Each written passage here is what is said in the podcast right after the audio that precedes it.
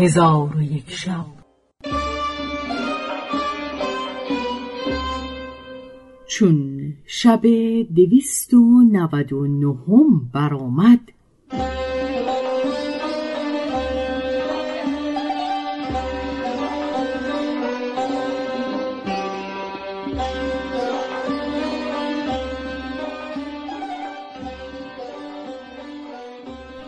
دنیازاد با شهرزاد گفت ای خواهر حدیث تمام کن. شهرزاد گفت اگر ملک اجازت دهد بازگویم.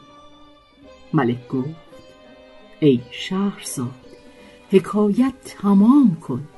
شهرزاد گفت ای ملک جوانبخت آن خاج سرا گفت ایوه الخلیفه سید زبیده تو را سلام میرساند و می‌گوید که من این تاج بساختم و گوهرها بدو بنشاندم.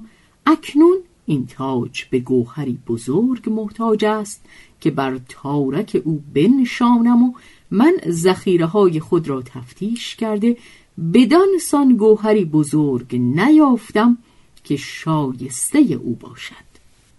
پس خلیفه فرمود که گوهری بزرگ بدانسان که سید زبیده خواسته است تفتیش کنند. خزینه داران تفتیش کردند.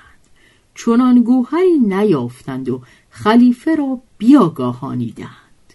خلیفه از این رهگذر تنگ دل شد و گفت من خلیفه زمان و سر پادشاهان روی زمین باشم و از بحر یک دانه گوهر عاجز شوم؟ پس در خشم گشته خادمان را فرمود که از بازرگانان تفتیش کنید. خادمان گفتند ایها الخلیفه بازرگانان را سخن این است که بدین سان گوهر یافت نشود مگر در نزد مردی از مردمان بسره که او را ابو محمد تنبل گویند. آنگاه خلیفه وزیر خود جعفر برمکی را فرمود که منشوری به امیر محمد زیبدی والی بصره بنویسد که امیر محمد ابو محمد تنبل را روانه حضور خلیفه سازد. در حال جعفر وزیر منشور نوشته در صحبت مسرور سیاف بفرستاد.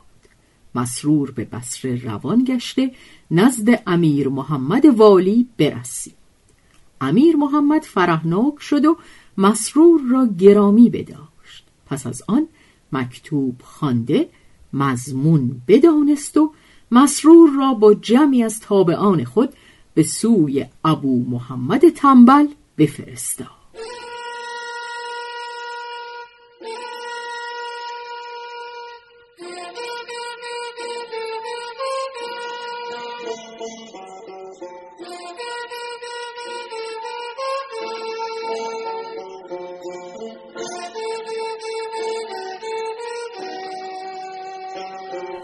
ایشان رو به خانه ابو محمد آورده در بکوفتند. خادم ابو محمد بیرون آمد. مسرور گفت خاجه خود را بگو که هارون و رشید او را خواسته است. خادم به درون رفته خاجه خود را با خبر کرد. ابو محمد بیرون آمده مسرور حاجب خلیفه را با تابعان والی در آنجا بدید. به احتشام خلیفه زمین ببوسید و گفت خلیفه را فرمان بردار هستم ولیکن به خانه اندر آیید. ایشان گفتند مجال خانه در آمدن نداریم که خلیفه ما را امر کرده که در بردن تو بشتابیم و انتظار تو را همی کشد.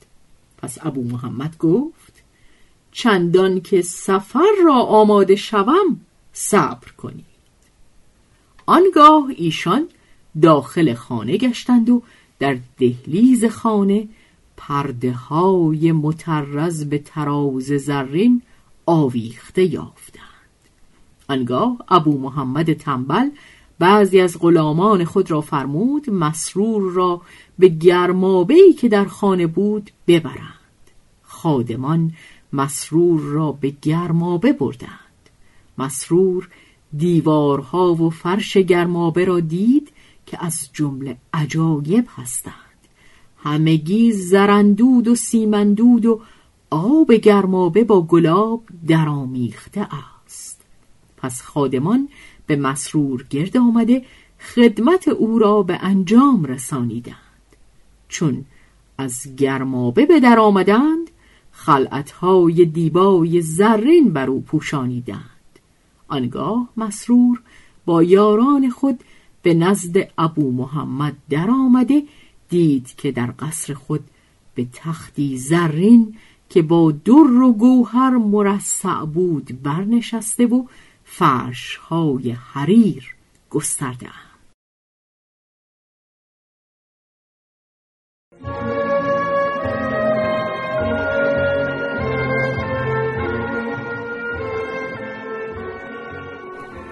چون ابو محمد مسرور را بدید او را تهیت گفته. در پهلوی خیشش جای داد و به حاضر آوردن سفره بفرمود. چون سفره بگستردند مسرور با خود گفت به خدا سوگند که من در نزد خلیفه بدین سان سفره ندیدم. و در آن سفره همه گونه ها بود که هر گونه را به طبقی زرین نهاده بودند. مسرور گفته است که خوردنی بخوردیم و نوشیدنی بنوشیدیم و آن روز به عیش و نشاط بی اندازه به سر بردیم. آنگاه به هر یکی از حاضران پنج هزار دینار بداد. چون روز دیگر برآمد خلعتهای سبز مترز به ترازهای زرین بر ما بپوشانید و ما را گرامی بداشت.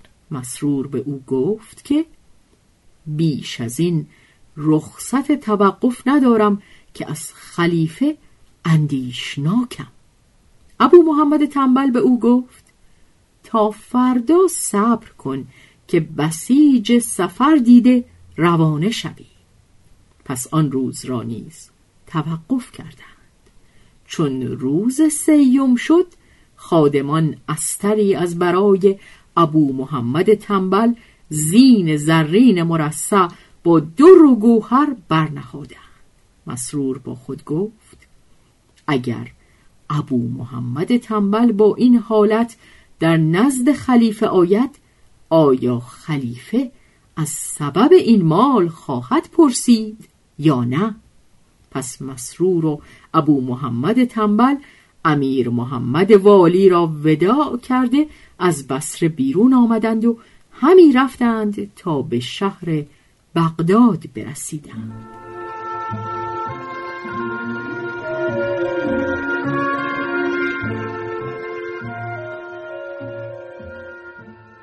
چون در حضرت خلیفه حاضر آمدند خلیفه ابو محمد را به نشستن اشارت فرمود. ابو محمد بنشست و با ادب تمام به سخن گفتن آغاز کرد و گفت ایوه الخلیفه من هدیتی به اندازه قابلیت خود نه در خور شعن خلیفه با خود آورده ام اگر خلیفه جواز دهد حاضر آورم. هارون رشید جواز بداد. پس ابو محمد صندوقی حاضر آورده بگشود و از آن صندوق تحفه های ملوکانه درآورد که از جملت آنان درختان زرین بود و آن درختان اوراق از زمردهای سبز و اسمار از یاقوتهای سرخ و زرد و لولوهای سفید داشت. خلیفه از دیدن آنها شگفت ماند. پس از آن ابو محمد صندوقی دیگر حاضر آورد و از آن خیمه ای از دیبا که با لولو و یاقوت و زمرد و زبرجد و انواع گوهرها مکلل بود به در آورد که ستونهای آن خیمه از عود هندی و دامن آن خیمه مرصع با زمرد سبز بود و در آن خیمه صورت حیوانات و وحوش و تویور نگاشته بودند و آن صورتها با گونه گونه گوهرها و زمرد و یاقوت و زبرجد و بلخش مکلل بودند. چون هارون رشید آن را بدید فرهناک شد.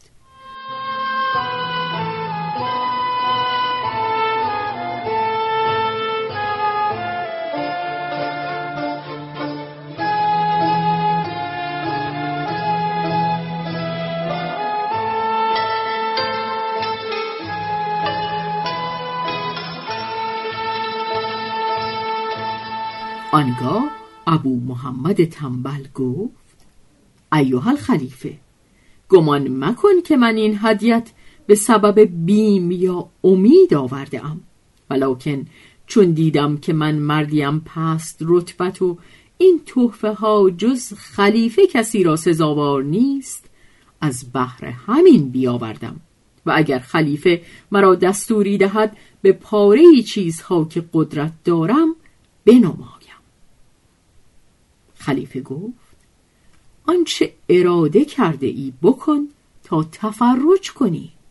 پس ابو محمد لبان خود را به جنبش آورده به قصر اشارت کرد. در حال تاقها خم گشتند. آنگاه اشارت دیگر کرد تاقها به جای خود بلند شد. پس از آن به چشم خود اشارتی کرده در حال قصرهای دربسته پدید گشت. آنگاه روی به آن قصرها کرده سخن گفت. ناگاه آوازهای مرغان در جواب بلند شد. خلیفه را قایت شگفت و تعجب روی داده به او گفت این همه مال و هنر تو را از کجاست که تو را نام جز ابو محمد تنبل نیست و ما شنیده ایم که پدر تو مردی بوده است حجام که در گرمابه ها خدمت می کرده است و میراسی از برای تو نگذاشته است. ابو محمد گفت ای خلیفه حدیث مرا گوش دار. چون قصه به دینجا رسید. بامداد شد و شهرزاد لب از داستان فرو بست